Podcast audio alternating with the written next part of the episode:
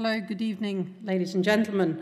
My name is Jo Shaw. I'm the Deputy Head of the College of Humanities and Social Science here at the University of Edinburgh, and I'm a, a member of the Gifford Committee, the Gifford Lectures Committee.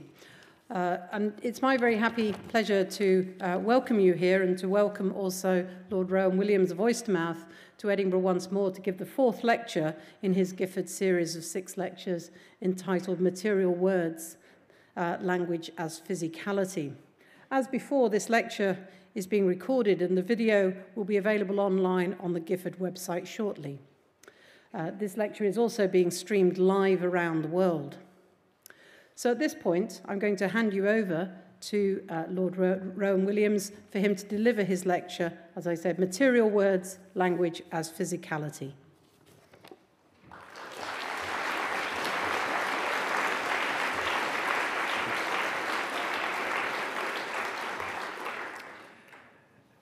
Thank you very much. I begin with a quotation. Suppose that I have an autistic spectrum disorder and severe learning disabilities. I cannot make sense of the kaleidoscopic world I live in. My environment swirls around me and noises boom in my ears. Sometimes I'm swept by painful surges from my own nervous system. When these are more than I can bear, I try banging my head or lashing out at the people or things that overload my senses to stop the overstimulation.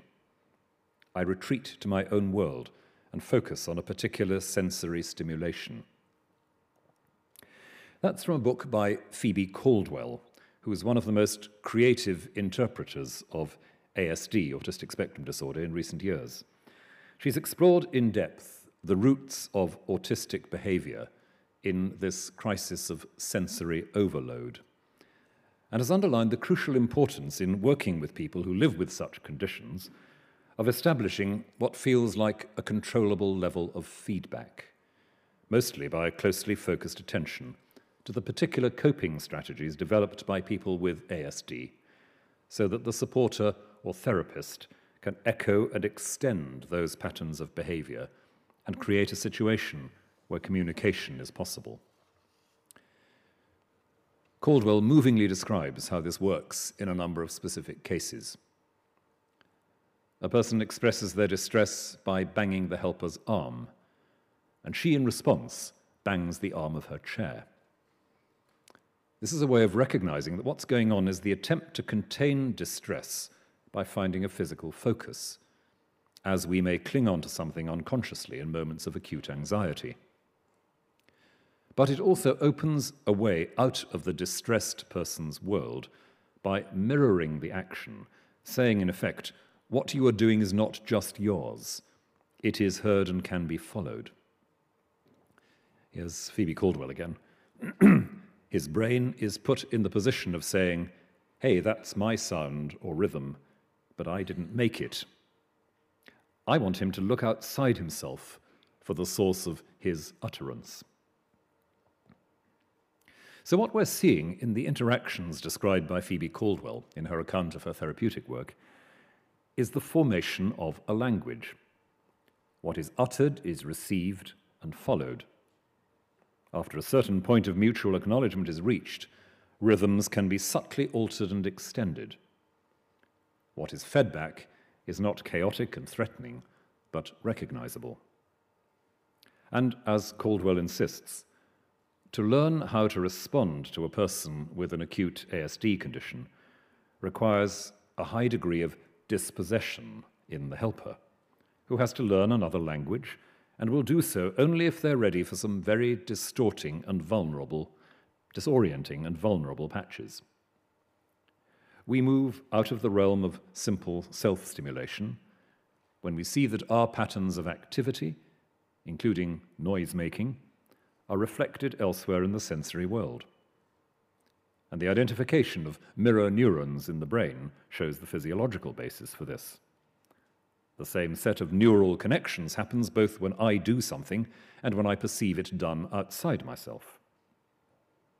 Even more strikingly, this pattern of connection can be reproduced when the same rhythm or sequence is enacted in a different mode or medium. For most of us, this is a routine aspect of our learning and communicating. For the person with an ASD, there is an apparent absence of this process of neural connection. They will recognize and respond to imitations of their own behavior.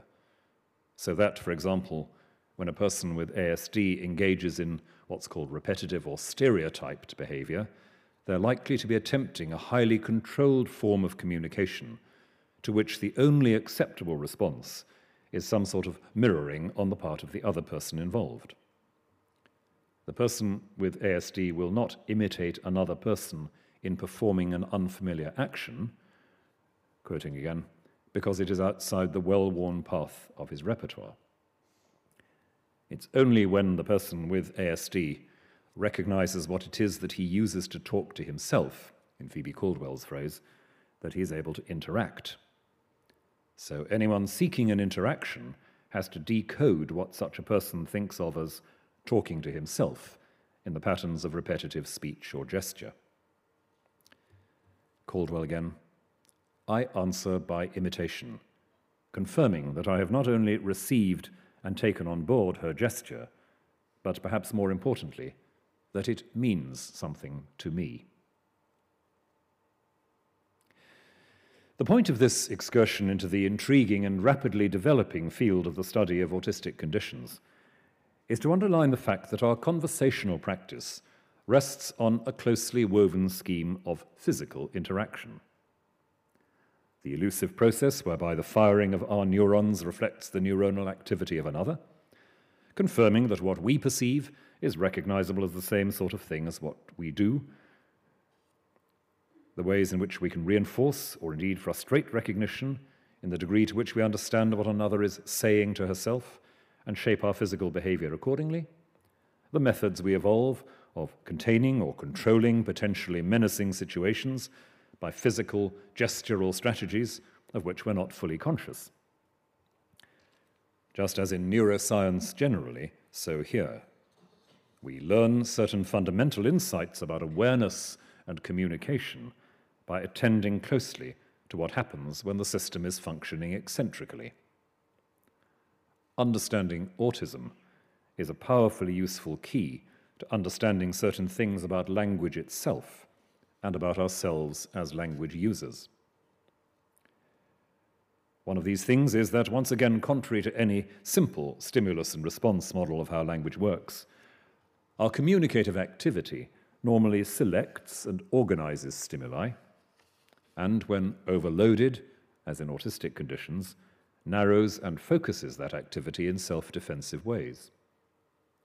And further, this communicative activity also normally functions by a process of reinforcing, checking isn't quite the right word, reinforcing its own workings in relation to the reflections it perceives in others. A potentially overwhelming environment is made manageable through these two strategies. We select what to attend to and we're encouraged to depend on the viability of our selection by seeing it in some measure reflected in the selective agency of others. When that selection capacity is for any reason adversely affected, the experience of overload already mentioned, we no longer know what to look for in the activity of others. And it's only the patient work described by Phoebe Caldwell, the labor of working out what are the rhythms devised in order to protect the raw and overstimulated brain that can begin to restore some kind of expected communication skill. And this implies that the formation of the physical world we deal with and talk about is necessarily a cooperative business, a process that interweaves various material operations in brain and physiology so as to identify objects that are perceived in common. As I develop physically, I develop a set of strategies for finding my way around what confronts me. I learn how not to bump into things. It's been, I think, quite rightly said that the beginnings of language are simply in learning how not to bump into things. I learn this, and thus I create an internalized map of my environment increasingly sophisticated and differentiated. This bit of the territory presents this kind of obstacle, this bit presents that kind. The fact of binocular vision already presents me with a plurality of possible perspectives, so that I'm alert from the start to depth as a feature of my perceptual field. In tandem with this, I'm being provided constantly with confirmatory or non confirmatory material from other agents whose visible strategies for managing the environment resemble mine. This is where the role of mirror neurons comes in. I discover not only the points at which the physical environment resists my motion, but by following the comparable reactions of others, where this environment resists other agents as well. So that the primitive concept of a physical object is not, in fact, the straightforward presentation of a set of material stimuli. It's the product of a more involved response in which diverse patterns of identifying resistance in the environment are held together. The very notion of a three dimensional object assumes such a convergence of different points of view and points where resistance is to be met. And as perception becomes more conscious, such different possible points of view come to include the idea of continuity over time, as well as the unity of different points in space.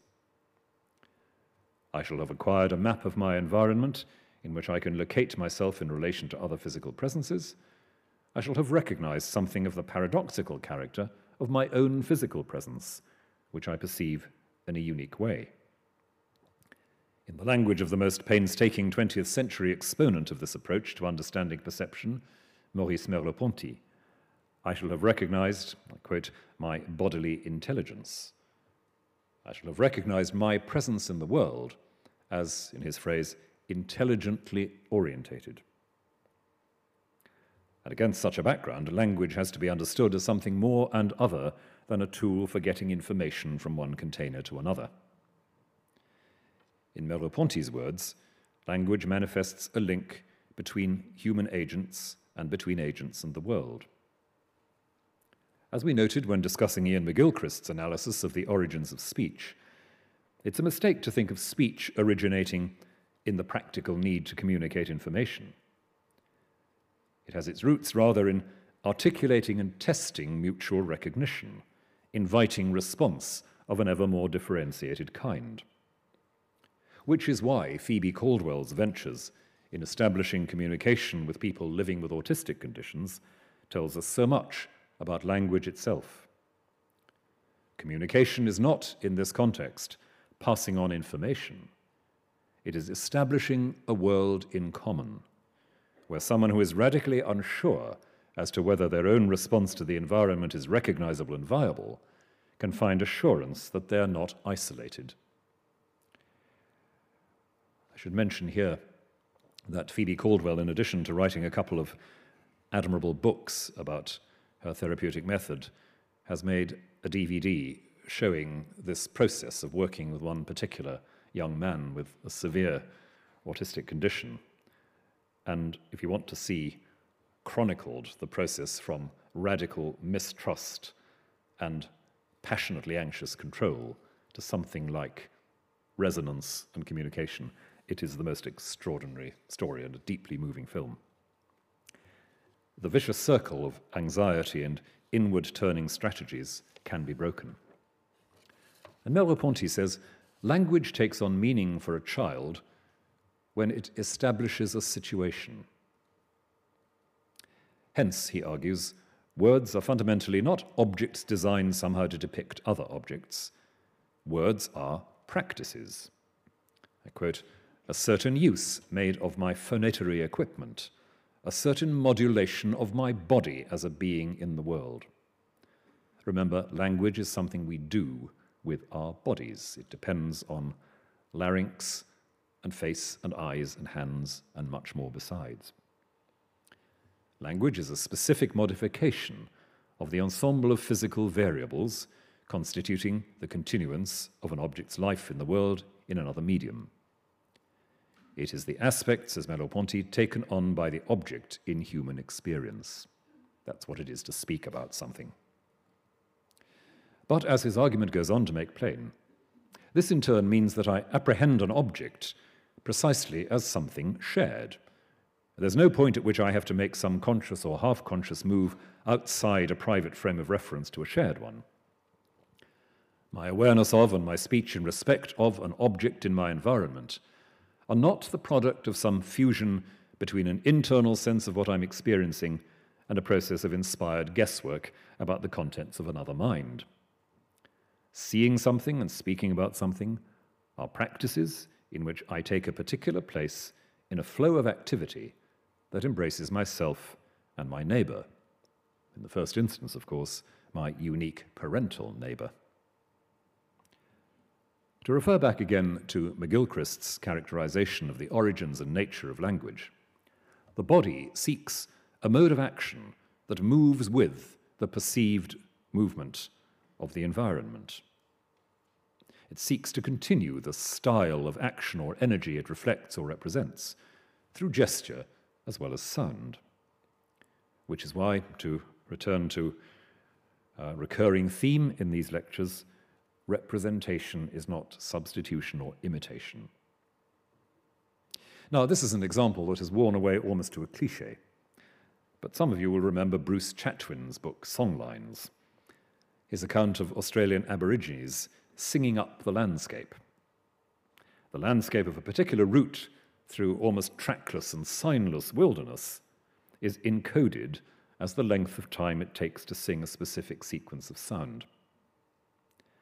Representing the landscape is inseparably bound up with a time taking physical action worked out in response to a range of environmental triggers and clues.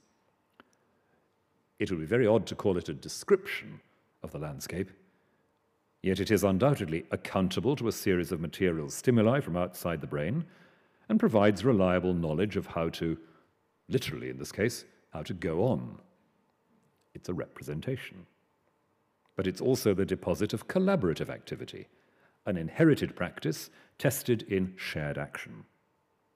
It carries information, but can't be reduced to a set of facts separable from the complex material enactment of walking and singing. The practice might well be described in Merleau-Ponty's phrase as the form that the object, in this case the landscape, takes in human experience, the object's life in another medium. The song becomes the landscape in the singer. Or, to salvage an older metaphysical vocabulary, it's the life of an intelligible form within a particular human intelligence. The implication of what McGilchrist, Merleau-Ponty, and Phoebe Caldwell, um, along with a fair number of others, have to say about the body and language is that one of the philosophical myths we need to be most wary of is the habit of opposing purely active subject to passive object, referring to an active mind's perception of mindless and passive process as the basic paradigm of knowledge. A coherent material object is, we have seen, a concept emerging from quite an intricate interplay of processes, bringing in the physiological fact of binocular vision, the mutually confirmatory strategies registered in the activity of mirror neurons and articulated as speech is mastered, and the awareness both of time passing and of the availability of past impressions and interactions in speech and other memory related operations. So that material objects the material world, as such, are always already saturated with the workings of mind. We can't abstract the object we examine from the means we are using to examine it. That's another commonplace, but um, if so, it hasn't yet been fully absorbed by many who write popularizing texts on scientific method. When the evolutionary biologist Pierluigi Luisi asserts that, quote, it is human consciousness that makes possible the emergence of objects of the outside world, he is reinforcing Merleau-Ponty's analysis of the process of intelligent selection, by which the brain decodes multiple stimuli into consistent structuring patterns. And he's warning against the idea that the only basic and dependable form of knowledge is accurately registering of the simplest available level of material causal interaction. That simplest available level is in fact as much the product of complex mental operation as the most elaborate metaphysical version. What is more, such simple levels of interaction already presuppose a material order in which there are agencies that we can only describe metaphorically as seeking solutions, producing innovative structures as paths to future goals. As Conor Cunningham notes in his admirable essay on the theological implications of Darwin, something analogous to intelligence has to be assumed in the way even plant life adapts to its environment. An entire system learns and plans. So far from consciousness or human intelligence being a somewhat embarrassing excrescence on the surface of rational material processes, it would be better to say that intelligence is literally the only phenomenon in the universe that makes sense of the overall direction of material existence towards coherent, sustainable, innovative, adaptable forms. If, to pick up a word I've used occasionally in earlier discussion, the story of the material world is one of negotiation, systems finding their way in interacting with one another, and constantly refining and elaborating this, rather than settling in an eternal equilibrium, conscious life, the knowing subject, is a development entirely consistent with this story. Indeed, we could not conceive of the story without the model provided by consciousness itself, the awareness of negotiation. One implication of that, in turn, is that language itself must similarly be seen as the natural integrating factor in the evolving material universe. Rather than looking to material processes understood in a mechanical fashion as the key to understanding what language is, it would be nearer the truth to say that we look to language to tell us what matter is. That is, language exhibits a pattern of cooperative agency in which the structure of life or action in one medium is rendered afresh, translated in another. The material universe appears as an essentially symbolic complex. That's to say, it's a universe of coherent process and temporal stability, an intelligible universe, because the unfolding story of material evolution leads to speech, to the expression and sharing of intelligible structure, both the communicating of information and a reinforcing of mutual human cohesion, which allows more and more creative negotiating with other parts of the environment. It's not an accident that the vocabulary of the natural sciences, not least biology, is in fact littered with language based metaphors. We've noted this already in passing. To take just one example, the notion of a genetic code and the immensely sophisticated concept of the genome take it for granted that there are in our genetic material regularities that can be identified as significant by other material receptors. Codes are there for decoding. We're so accustomed to using the rhetoric of dead or mindless matter that the idea I've just touched on of matter itself as inherently symbolic, in the sense of being structured as a complex of patterns inviting recognition and constantly generating new combinations of intelligible structures, is likely to seem odd or fanciful to some. Yet this is the clear implication of the most advanced researches currently conducted on the material world. Think of the Human Genome Project. The idea of a fundamental, irreducible description of the real stuff of the world, the interaction of basic particles, now seems painfully crude. Several decades ago, David Bohm's book, Wholeness and the Implicate Order, a philosophical essay by a noted nuclear physicist, outlined a picture of the material world in terms of what he called holomovement, a connected system in which every local subtotality of agencies carried the informational content of the whole. We could properly isolate this or that field of agency for analysis when we'd identified adequately stable patterns of order and measure in a particular locality, he says. But we should not forget that this kind of consideration in terms of separable entities is approximate and, in a sense, provisional. Given that the ultimate explanatory or descriptive account would have to be one that laid out the way in which the entire cosmic order came to coalesce in this particular way at this particular point. A goal, he says, with some understatement, probably unknowable.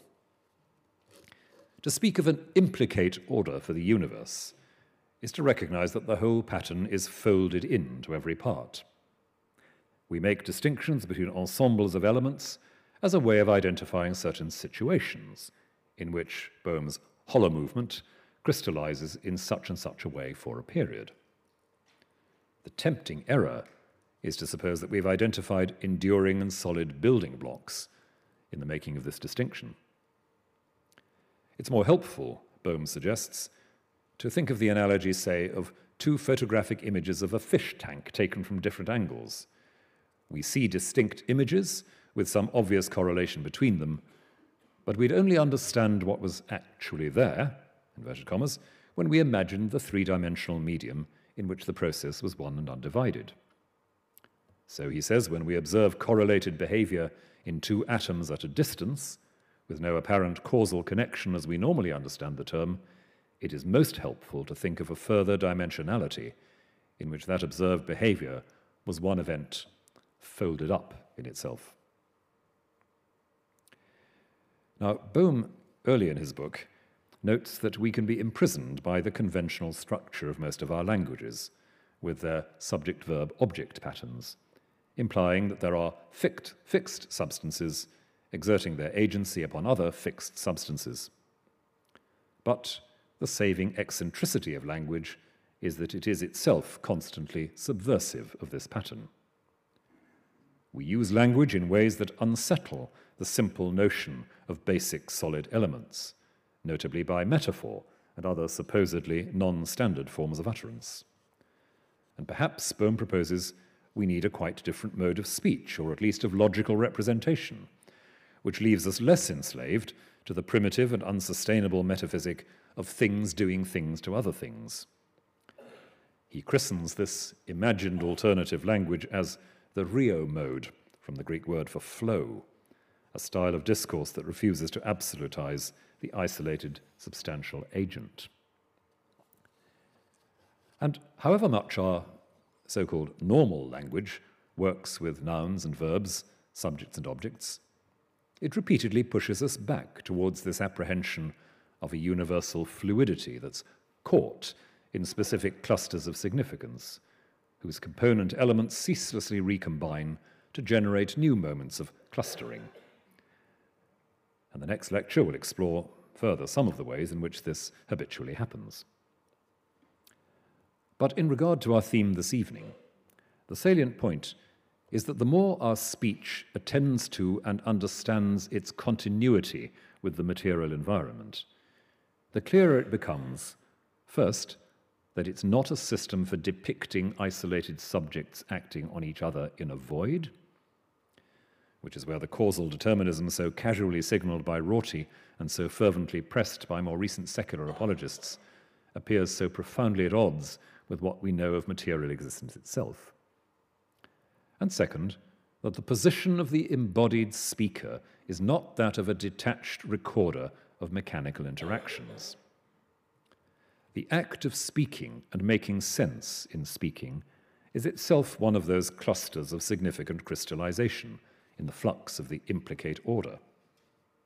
Or to put it another way, the act of speaking, of making sense, is inseparably part of the order of things. It is, as we've insisted earlier, not an alien importation into a mechanical universe, an epiphenomenon that causes minor embarrassment to right minded materialists. And to speak in these terms is, of course, not to give some sort of license for imprecision, for loose claims that definition and limit are unimportant or unreal, because the real essence of all things is just some sort of indivisible life force, as if the particularity of substance were entirely unreal. The truth is that the account just offered, with its detailed outworkings by David Bohm and others, insists upon a more rather than less exact attention to the limited specific- specificity of situations. Each intelligible cluster poses a set of demanding questions about its relationships with others in the same stream. Each, as the crystallizing of a universal flow of activity, is going to open out onto such a wide assortment of connections that its representation is never finalized. Relating this to earlier discussions, we can say that the work of finding more and more comprehensive or sustainable representative forms is formidable and unfinishable. But this also means that our representative forms will be constantly in search of new levels of adequacy or exactitude. To recognize their imperfect and challengeable character doesn't mean settling for vagueness, but the very opposite. And the, the attention demanded of me as a speaker is intense. Now, the sort of model of speech that I've been outlining is, in one sense, convergent with the old doctrine that words carry the life of what they relate to or represent. But to say that, of course, is not to imply what some would call a magical relation between word and world, such that to know a name is to know and possess an essence, to have something at one's disposal. It would be more true to say that what is being spoken of has the speaker at its disposal, at least to the extent that the speaker's stance in the world is, for the moment of speaking, defined by the presence of what is spoken of a roundabout way of paraphrasing the Aristotelian and Thomist model of the action of an object's form on the knowing subject. However exactly we put it, the point is we need to set aside two profoundly unhelpful and misleading models of how speech and thought relate to their environment. One is that we are the recipients of individualized sets of material stimuli, which we then translate into expression or communication, offering them somewhat tentatively to other speakers, never sure that their individual set of stimuli corresponds to ours. The other is that we are given access to the hidden interior essences of what we encounter by some mystically complete and effective image or sound. Both models share some of the base, same basic misconceptions. They assume a certain kind of gap between mind and object, let alone between one mind and another, and so assume that there is a distance to be crossed, crossed between mind and world.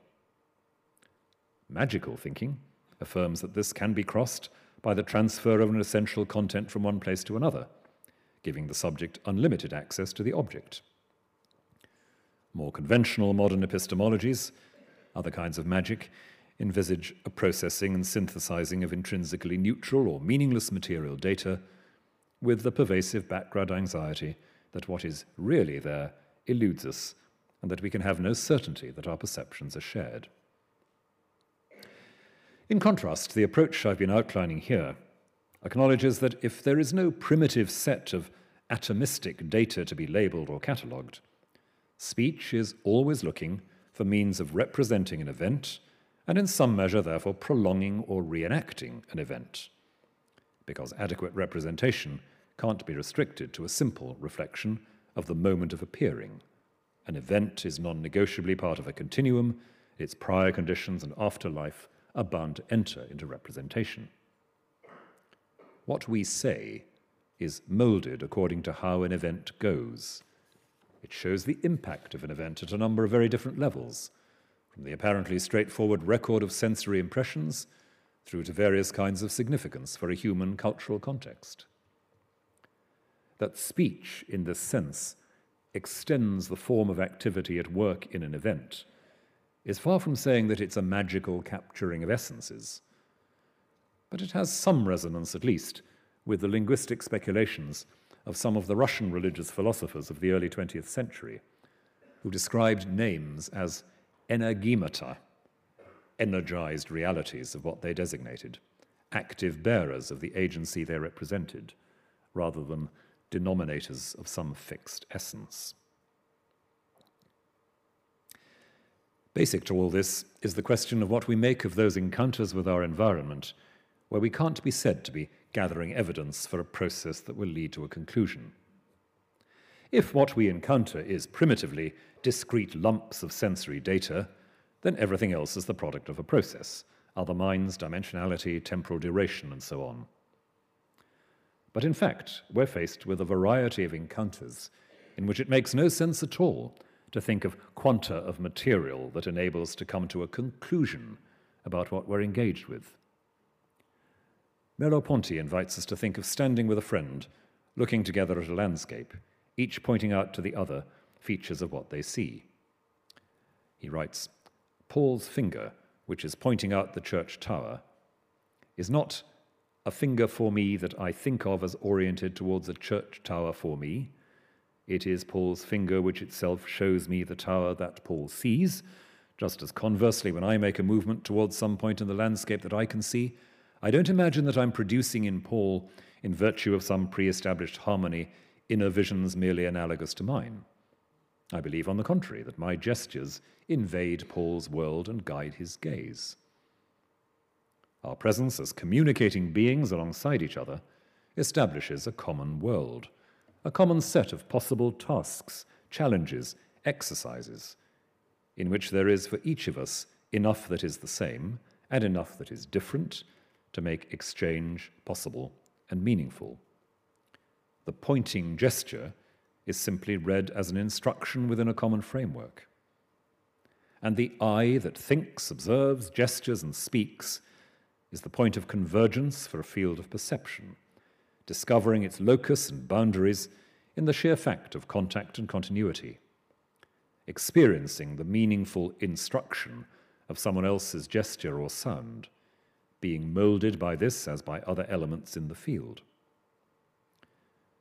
So, what happens in the arrival in the world of a human subject is, says Merleau-Ponty, neither a mysterious spiritual monad nor a bundle of contingently grouped sensations, but a new set of possibilities of situations. That is what a new identity is a new set of possibilities of situations, in which the shifting standpoint of the body constantly remakes the perceived world. But this remaking is not a repeated process of putting together discrete percepts, wo- working towards the composition of an integrated scene of ordered and distinct objects. Consciousness is not a jigsaw puzzle. It is rather the business of absorbing and responding to the field in which I am located and which is acting in me as much as on me feeling my way, resetting my coordinates, and where speech and gesture are concerned, doing so by means of signals which do not need to be examined as possible evidence for the presence of another possibly analogous individual subject, but which are purely and simply the vehicles of contact and interaction with other actualities and possibilities in the field. to take another obvious example, not in fact Merleau-Ponty's, what does it mean to say that I catch someone's eye? I look around the audience for those eyes still open, and here and there catch an eye. When that happens, it's impossible to regard the eye that I catch as simply a discrete set of sense impressions. The only way I see it or experience it is as a seeing presence. You will, I'm sure, have had the experience of looking at even the picture or photograph of an eye and having the sense of being looked at. You will discount this sense once you know it's a photograph, but you'll have to work against the grain. If you're looking through a small aperture and a photograph of an eye were on the other side, your first reaction would be to sense that you were being looked at. If the screen were taken away and you saw that it was simply a photograph, of course, you adjust but you adjust from a starting point. And when our eyes meet, we don't conclude to anything. It's not one of those mental processes that Wittgenstein warns us about in the philosophical investigations, as I mentioned the other night. We don't go through the sequence. That looks like the eye I see in the mirror. It's likely to function in another body in much the same way that it does in mine. There is a good chance that I'm in contact with another subject like myself. By the time we've gone through that process, the other eye has definitely, I think, closed or turned away. We recognize that we are seen, that we are immediately constituted as recipients of intelligent action, because that's what being seen carries with it. Recognizing that the eye we see is a photographed or a painted eye is recognizing that this eye belongs in a different situation with different possibilities. But it doesn't cast doubt on what is happening in the ordinary exchange we call catching someone's eye. And the ensemble of such experiences appears to tell us that to see and understand and speak is to find a place in a field of intelligible embodied pattern, a field always already charged with other kinds of intelligent agency. We're involved, like it or not, in the assumption that what we see has a history, that an eye is how someone looks at us, that an object has three dimensions, that a word spoken to us is a sign of a shared intelligible world. And that's not something we bring about by weighing evidence and deciding on a plausible and defensible position. It is the immediate condition of acting or speaking. It is the substance of life in the world, life as a body. Now, put this alongside our earlier discussion of Phoebe Caldwell's reflections on autism, and we can connect ideas about the physical location of language with another very significant theme, another very basic theme in our interaction, and that is the importance of trust in understanding how speech works.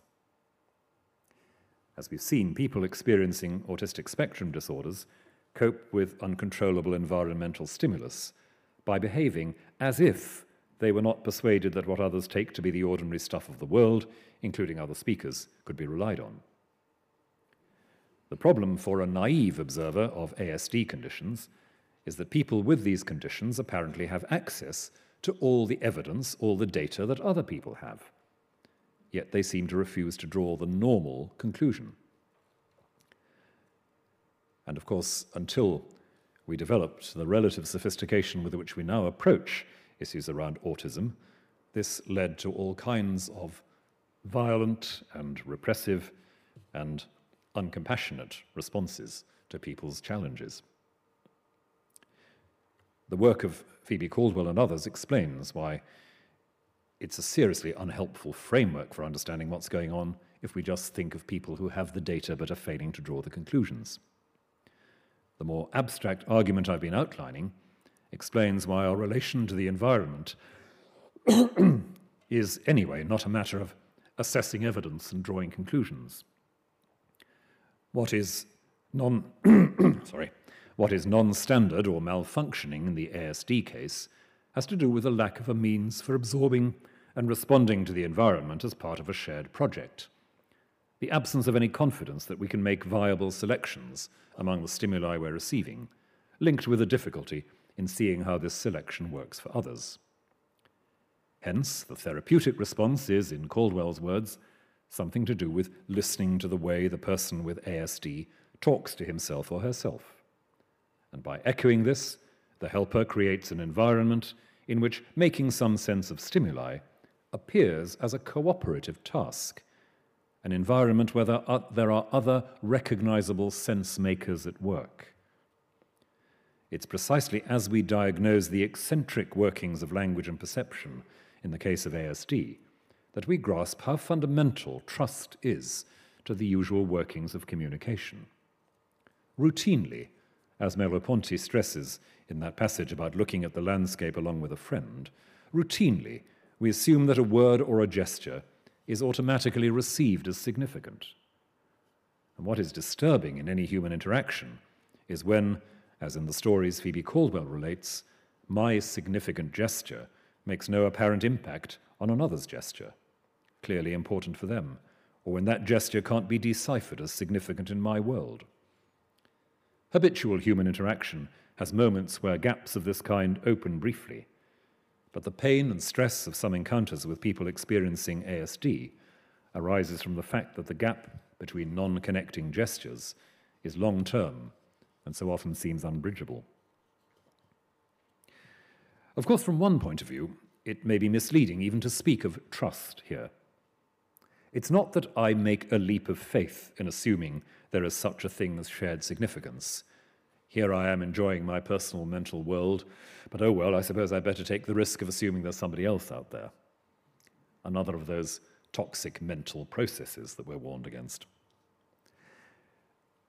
The leap of faith to assume there's shared significance could only be true if I began from an individual set of sense experiences that I named and I organized, and which I then, as it were, floated on the market, ventured to make public in the hope that they might correspond to someone else. The truth is more that the naming and organizing is from the start a shared affair.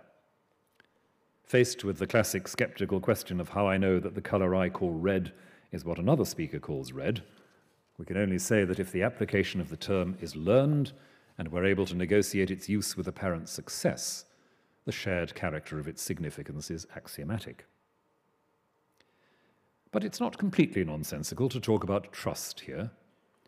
We speak to another in the confidence that hitherto unknown collections of sounds will register as I wish them to. We listen in the confidence that the sounds we're hearing connect us within a shared situation. In such a setting, the incompleteness of our words, discussed earlier, is not a failure or a threatening exposure, but an inseparable feature of how we know. We are always going to be in each other's debt for negotiating our way in the world.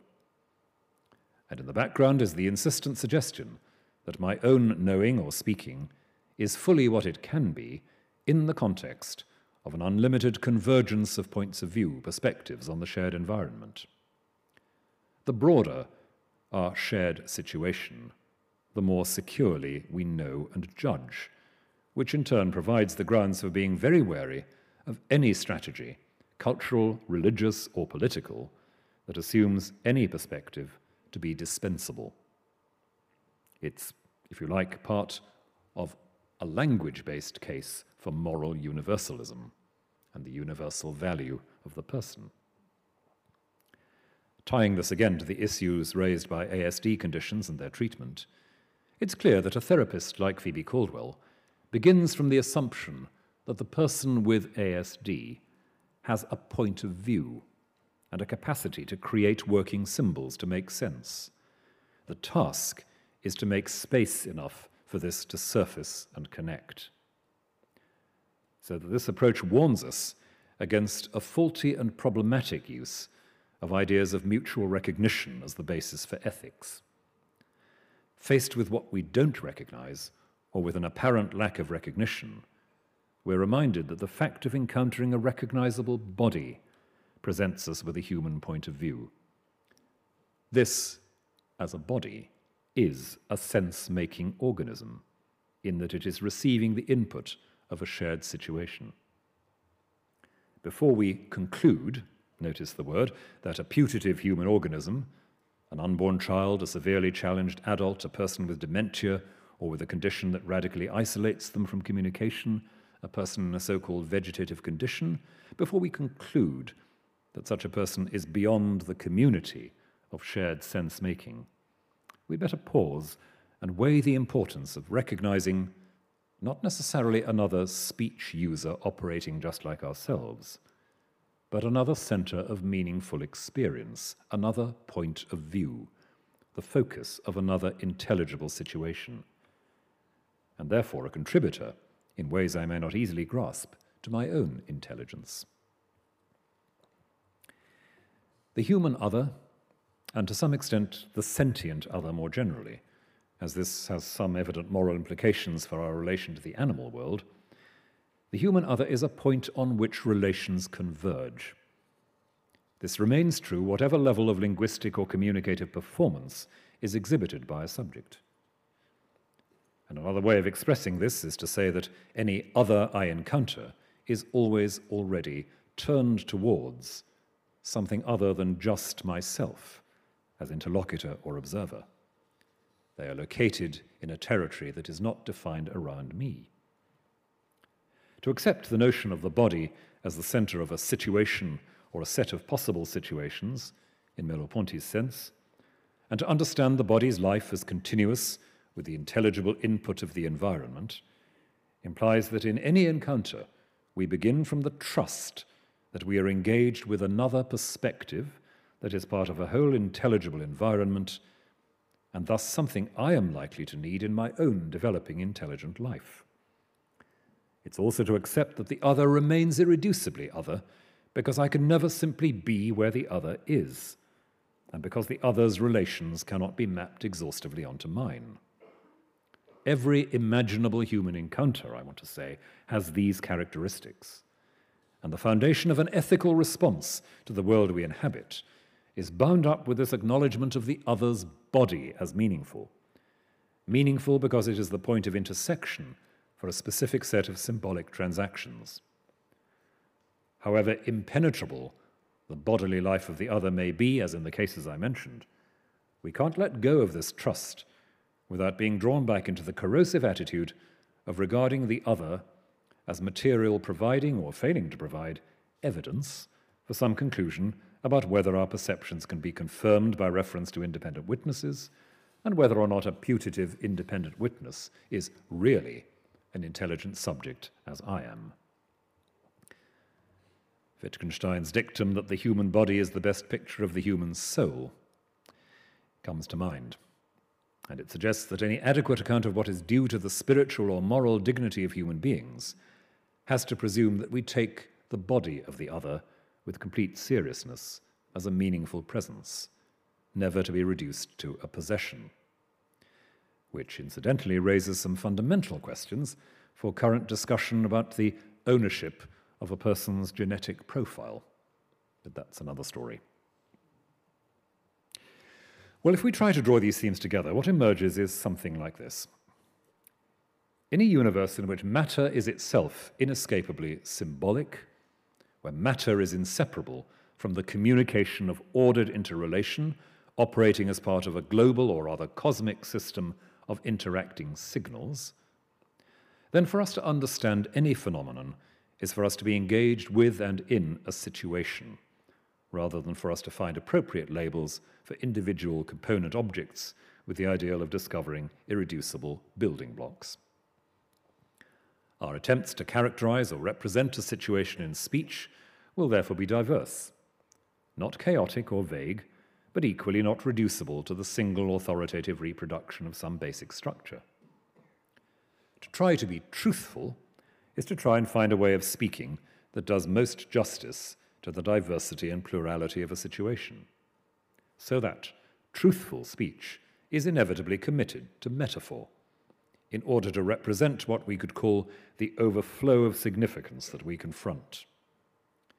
Each of us, as an intelligent linguistic subject, stands at a unique intersection of symbolic action, simply in virtue of standing where we physically stand as bodies.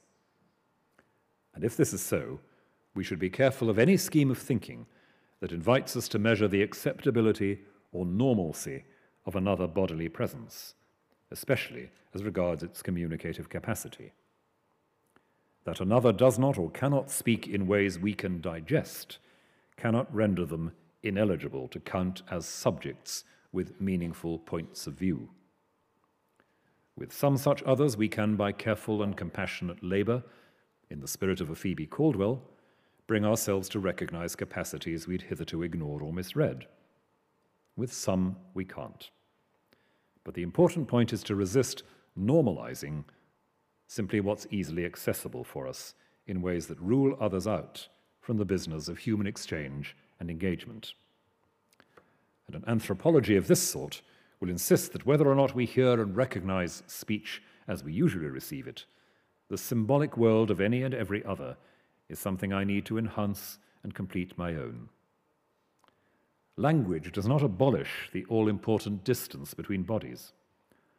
On the contrary, by affirming the always unfinished character of converse or exchange, it acknowledges the non negotiable diversity of bodies and gives us a clue to the ethical basis of recognizing the human other, and perhaps the sentient other more generally, not to mention the otherness of our material environment, as something not to be possessed. And I've argued elsewhere that a philosophical and theological underpinning for talking about human rights needs to begin from some such account of what bodily difference and distance mean. But the significance of this discussion for a natural theology lies in the recognition that a world saturated with embodied symbolic communication is one that resists description in the simple terms of mechanical process, and one that raises the question of how we are to think of the entire system of the universe as an intelligible whole, as a world. To say that it is an intelligible whole is to say that we rightly approach our environment in the expectation of consistency or regularity, wherever and whoever we are and whatever is before us.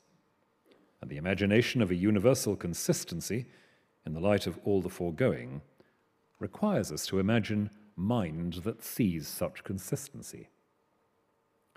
Yet the consistency and interdependence of the universe could not be an object for a single mind.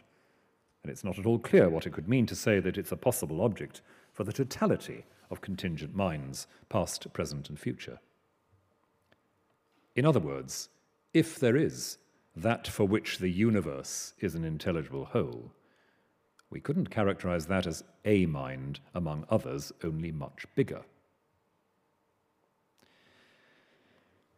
So, the model that I've sketched leaves on the table the question of what it might be if the material universe is indeed charged with intelligence, what it might be for the material universe as a universe to be intelligible, to something we can only think of in terms of mind and yet cannot describe as a mind. But it's also why we can say that one of the basic implications of seeing the world as in some way sacred is to see it as always hiding something from us, though always presenting fresh aspects for understanding and representation. And it's why we might characterize the systematically secular attitude as one that assumes we should be able to reach and expose any and all of these hiding places, any aspects of what we encounter that appear to resist conclusive description. Now, often, what the secular perspective is rebelling against is a resort to vagueness and rhetoric about mystery when there are perfectly answerable questions around and we have to beware of laziness, evasiveness, or dishonesty. The problem arises only when this entirely proper rebelliousness goes on to deny that there are other questions that can legitimately be asked, indeed, that seem to insist on being asked. When the search for the most adequate version of a description of what's before us becomes a campaign to rule out in advance those representations that crowd in on and around the descriptive exercise and suggest connections, implications, not contained in the first level descriptive or explanatory narrative that's properly the sphere of empirical science. To speak, as some do, of the need for re enchanting a world shrunk and bleached by science is actually not all that helpful it does far less than justice to the scientific enterprise, and it can all too easily be read as an appeal, again, for less precision, as if it would be better to stop scientific inquiry at a certain stage of complexity or depth. But what is undoubtedly true is that an account of speech and thought, which insisted that what we've been calling the representative response was no more than a sort of leisure activity, an optional extra for those who fancied it on top of the truly indispensable descriptions of proper analysis, that would do just as little justice to the plain variety of how we construe what we're engaged with. The shifting, constantly expanding perspectives of historical processes of understanding and representation have no end as far as we are concerned. Yet they presuppose a kind of coherence, a unity that is never itself capable of being represented, let alone described. The theological claim which comes in at this point is that such an intelligible unity in our field of perception implies a fundamental informing intelligence, that for which the universe is intelligible, which perhaps is one way of rephrasing the Thomist principle that the knowledge of God is the cause of things. Scientia Dei causa rerum. And again, from a theological point of view, the implication of convictions like this is that every finite phenomenon or situation or perceptual cluster is at some level a carrier of divine significance. It is a symbol, not only in the sense that it contributes to a pattern of intelligible exchange and interaction, but as something, briefly, indicating God. One can take this as license for an approach to the world which looks for allegories of the divine, ciphers to be decoded. It's an approach found in some sorts of medieval literature, not least in texts such as the wonderful moralized bestiaries that were written during that period. Everything around us has a moral meaning. Watch the behavior of beavers, and you learn something about ethics, though not quite what you might expect. But it's more in accord with our cautions about presuming that the world consists of things with fixed boundaries if we say that any and every event in the world is potentially a communication of infinite intelligence. This does not mean that every event has an edifying theological explanation of the, the kind typical of bad theodicy. All suffering has a purpose. It's more that there is in every situation the possibility for the human intelligence to receive some kind of formation by the infinite intelligent act of God. Our skills in discernment and interpretation, the skills associated with the gift of prophecy in its fully theological sense, are activated so as to produce new levels of understanding of, of our calling or that of others, even where such understanding is inchoate and conceptually unclear. In briefer and more epigrammatic terms, each situation is a word from God. Harking back to the Byzantine notion that the world is a system of reasonable and coherent communications reflecting the infinite diversity of ways in which the one divine word, the eternal self bestowing of God, can be reflected and participated.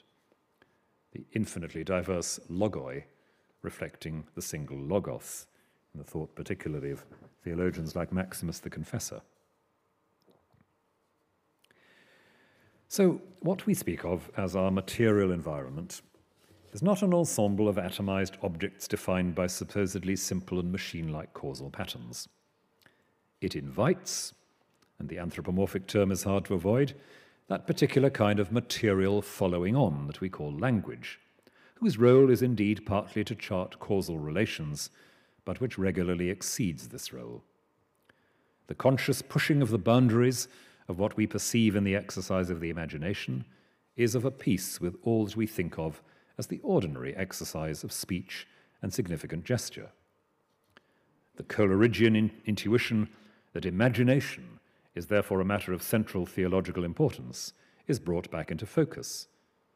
The fact that the world ceaselessly prompts new configurations may be a brute fact about experience, or it may point us to an apprehension of unconditioned act, a fundamental intelligent energy in response to which all finite agency or movement is constituted as the flow of searching for, desiring, if we want another anthropomorphism, self renewing, self diversifying form.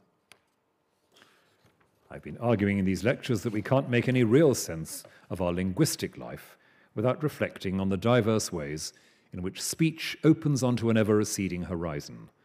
There are no last words in what human beings say, and no point at which we shall have identified the essential structure of the universe exclusively with one descriptive scheme. We can't think of speaking without recognizing its probing and experimental character. And one of the points this lecture has argued is that seeing speech in this light ultimately suggests that we have to suppose something of the same character in the material world as a whole a seeking of form, a movement towards intelligent coherence. The imaginative response to the world we inhabit is, we could say, a collaboration with the energy of that world itself. It can certainly not be reduced to an arbitrary entertainment, the fancy of a bored individual will imposing patterns on passive stuff. Language insists upon both its limitedness, it happens here, it operates from this, not that perspective, it's always bound to negotiating with the rest of the material system, and so on. And language insists on its unfinished and unfinishable character, opening onto the horizon of unconditioned active presence. And because of those two features, we could say language is always, in some sense, under pressure. In the last two lectures of this series, I want to look at two ways in which that pressure in language appears. In the disruption of what has seemed to be stable reference through metaphor and other apparently counterintuitive strategies, and then the role played by silence, both as conscious strategy and as a moment of reverse or frustration. Speakers seem compelled to remind themselves and each other of the risks of forgetting the inadequacies of a simple, simply descriptive discourse. They issue and encode warnings in a range of eccentricities and extremes of speech. We've touched briefly on these already, but we need now to spend a little longer on how pressure can be deliberately generated so as to uncover more plainly what language is and is not.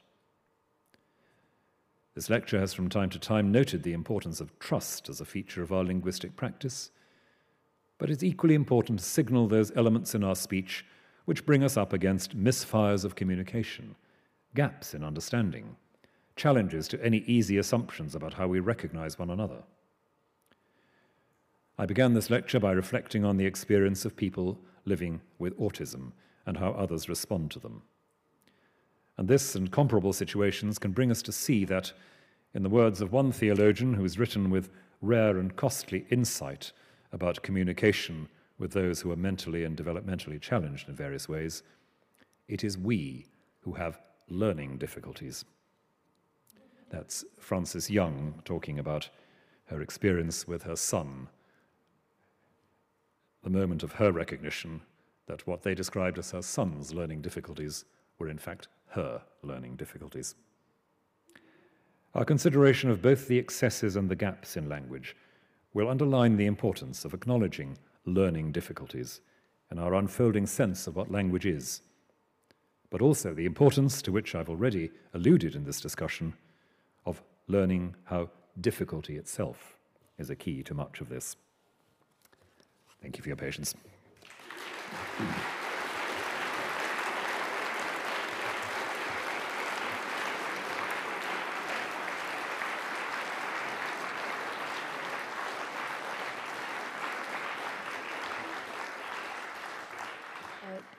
Thank you very much. I, I sort of feel very much um, constrained coming to the lectern and saying simple words of, of thanks and appreciation because it becomes more complex than that when you think about the relation to the material world. Um, I'll, I'll just pause for a moment and allow uh, people to, to, to leave um, if, if they want to do so, um, and then we'll have time for some questions. Could I ask people to, to, to draw my attention to where they are, and we'll, we'll make sure the roving mic reach, reaches you? Um, and Lynn, sorry. Oh, right, you saw somebody. Okay. Yep, there. Could you identify yourself and the way you go? My name's Margaret Whitelaw. I, um, I can't really formulate a question, but I'm struck by the similarity of some of the vocabulary you used to the vocabulary used by Eugene Gendlin, who is a, a from his philosopher, psychologist mm-hmm, mm-hmm. from the Social uh, Symbolic Interactionist School at University of Chicago. And his work seems to locate, it seems to be,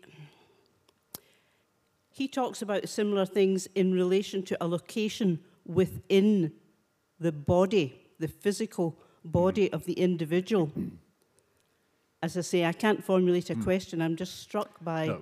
you, you. You seem to be e talking about the external relations, and he seems to be saying a part of what you're saying in relation to internal relations. But right. he talks about a physical space within the body and a felt sense of going beyond the scope of language to articulate and to attending. Mm -hmm to that and having developing a communicative relationship with that. Hmm. Thank you very much. Um, it's not much more than a name to me, I'm afraid, but clearly a connection I'll have to follow through. Just very briefly on um, the body and its and its knowing and its internal processes. There's of course a lot of intriguing work that's been done recently on what some people have rather melodramatically called the second brain. That is the, um, the pelvic bundle of neural responses, which are as informative in their way as, as what happens in the cerebellum. And um, it's a Canadian writer called Philip Shepherd, I think, who picks this up and says that is one reason why the, the old philosophical cliche about the brain and the vat, you know, the, the isolated brain, which, which is being fed stimuli that create um, representational fantasies in the brain. That won't work. It is actually the entire body that knows, and there are internal forms of connectedness of the brain with the rest of the body, particularly with the pelvic cluster, that ought to make us very wary of thinking that the brain is all that it's about. Well, sorry, there's a. Oh, well, maybe in a moment, but sorry, but the mic's around there now. Thank you. My name's Ian Matheson, and possibly my question trespasses on your next lecture. But when you emphasize that speech is an embodied physical act, how absolute a distinction do you want to make between language embodied in speech and language used in other ways, in particular the notation of language in writing? Thank you very much indeed. Um, I don't want to make too sharp a distinction there because um, writing is another of those physical acts, of course, um, as is reading. Um, people often forget we actually use our eyes to read, and our eyes, you know, tend to be in our bodies. So I'd, I'd want, again, just to draw it back into that, um, that particular circle. Um, but th there is uh, another question there which, which does intrigue me, whether you'd have to say that written language is always implicitly an instruction for physical performance, audible performance. And I'm, not, I'm really not sure about that. Um, I was, coincidentally, I was at a, a seminar at the weekend um, with someone who's, who's written very, very effectively on a number of issues around feminist philosophy and was saying, among other things, um, that, of course, you write what you can't say. And there's enough in that to make me pause. So, work in progress, I think, is the best response to that. There's a gentleman here with a red tie on.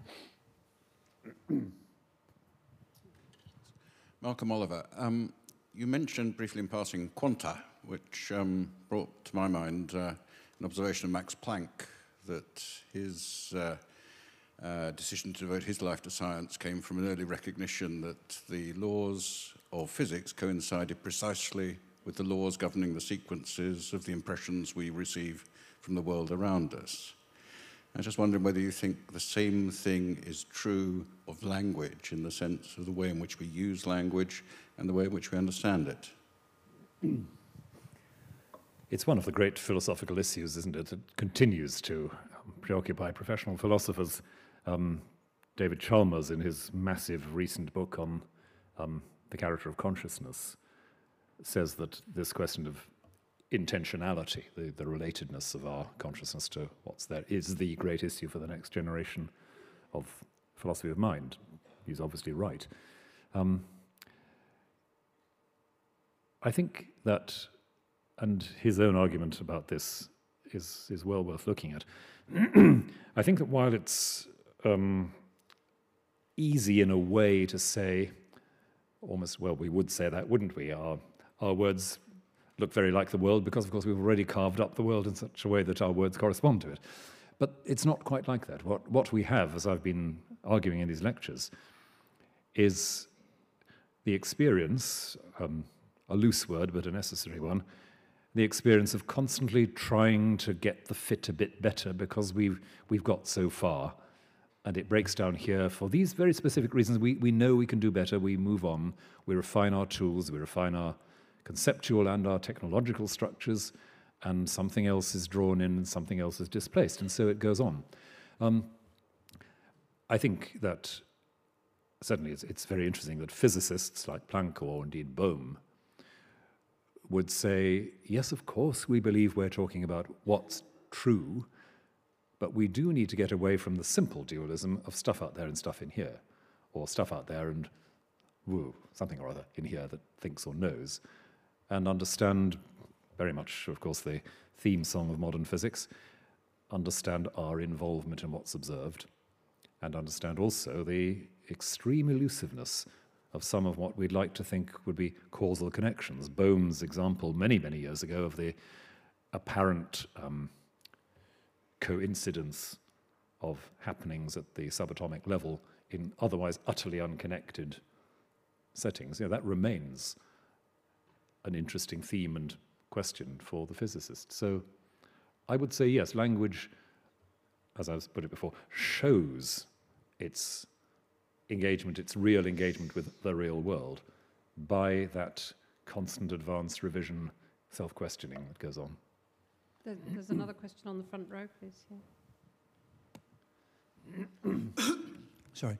Um, there's a kind of ambiguity or in, in, in what you were saying, which I wasn't quite sure of. It was when you talk about the irredeemably infinite ways of going forward and going on, is that a necessary thing? That is to say, it's always the sense that we can chop up the world in different ways, mm. or we can.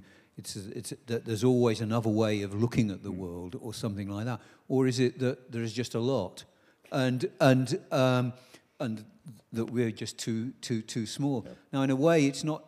In, in what you're saying, it's never really clear. It kind of it seems to move in between those two. Mm. That's a fair comment, I think, but I'd. Um, I defend the principle of literally unfinishable linguistic labour, not on the grounds that, um, back to lecture number two, we can say anything we like about anything, but that the very fact of going on speaking, the very fact of perspectival, perceptual point of view diversity means that there is not going to be one and only one final form of perceiving. It's not just that there's a lot, there really is not a, a place to stop here, um, which doesn't mean that um, we can say things that simply undermine or make nonsense of previous sustainable perceptions, but that there are going to be more. And a question at the back there.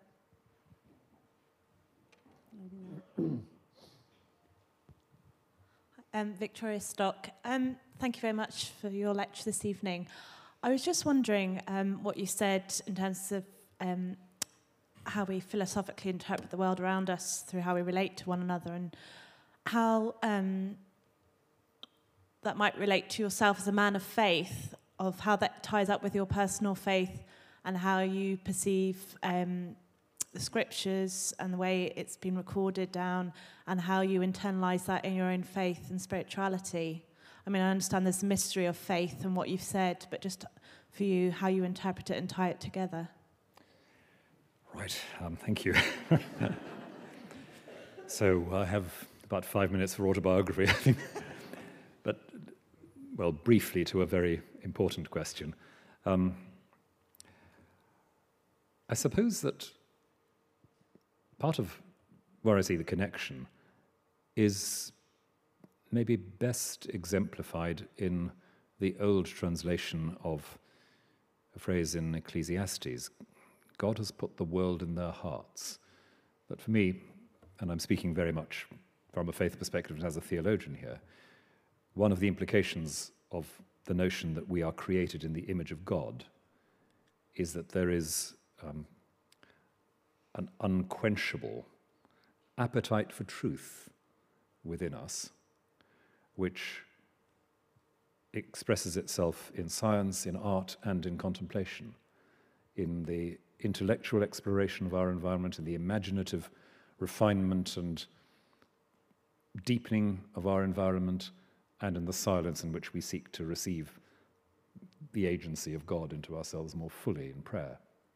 Um, so that for me, that the, the picture of the human self that's at the heart of all this is, is exactly what I feel I'd expect if, if that doctrine of humanity in the image of God is taken seriously, that something about us.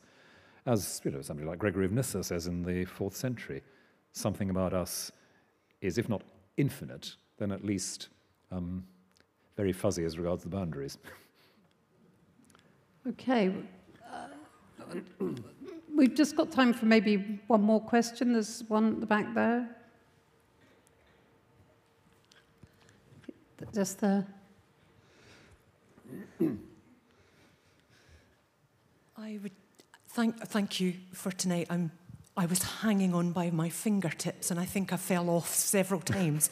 so this question is really um, that I'm left with wondering if you could say a little bit more to help me about the connections between what I hear you explore and the whole continental philosophical strands of postmodernism and deconstruction. Mm. And I'm thinking particularly of the kind of conversation between Derrida and Caputo. Mm.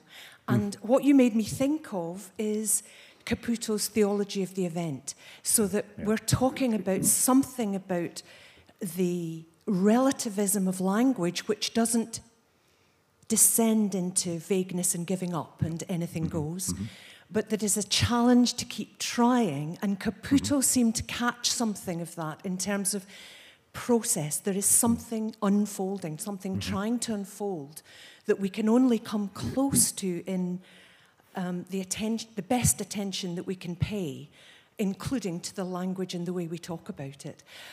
But to help me, I would be really interested to hear any thoughts you have about the connection between what you're saying and that realm. Thank you. Um, well, I think you brilliantly answered your own question, really. Um, but I, Caputo is somebody I find very, very interesting and very helpful. Um, though I, I have to say I found some of his earlier work rather than some of his later more useful. That's just my own judgment. Um, yes, I mean, that, that sense that um, while we cannot begin from or take for granted a simple isomorphic mapping of language onto, you know, the, onto given categories of the world, that doesn't mean we're absolved from the struggle and the struggle of truthfulness in you know, a very radical sense. Um, the first book of Caputo's, I think, that I read was one where he brings together Heidegger and Meister Eckhart um, in a very suggestive and slightly mind blowing way. and I think that when I talk about his early work, it's that book that made a great impact on me. So he's there in, in the map, definitely. I suppose my reason for using Merleau-Ponty among continental philosophers rather than others is mostly that he's the one who seems to me to have the most simply elegant and coherent vocabulary for dealing with this, and the one who at least allows a bit of conversation to happen with the Anglo American analytical tradition in ways that the Caputos of this world don't always. And I want to keep the lines of communication open on that front too.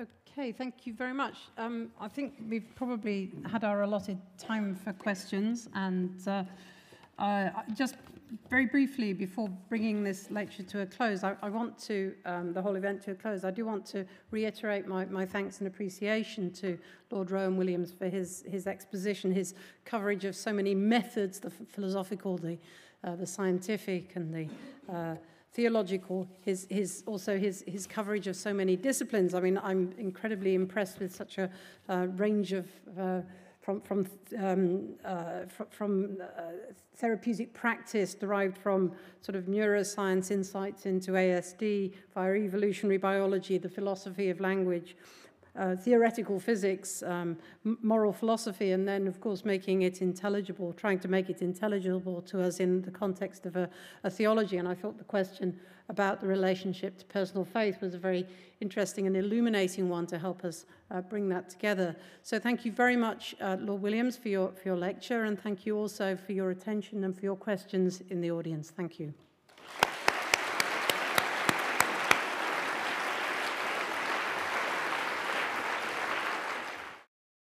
This production is brought to you by the University of Edinburgh.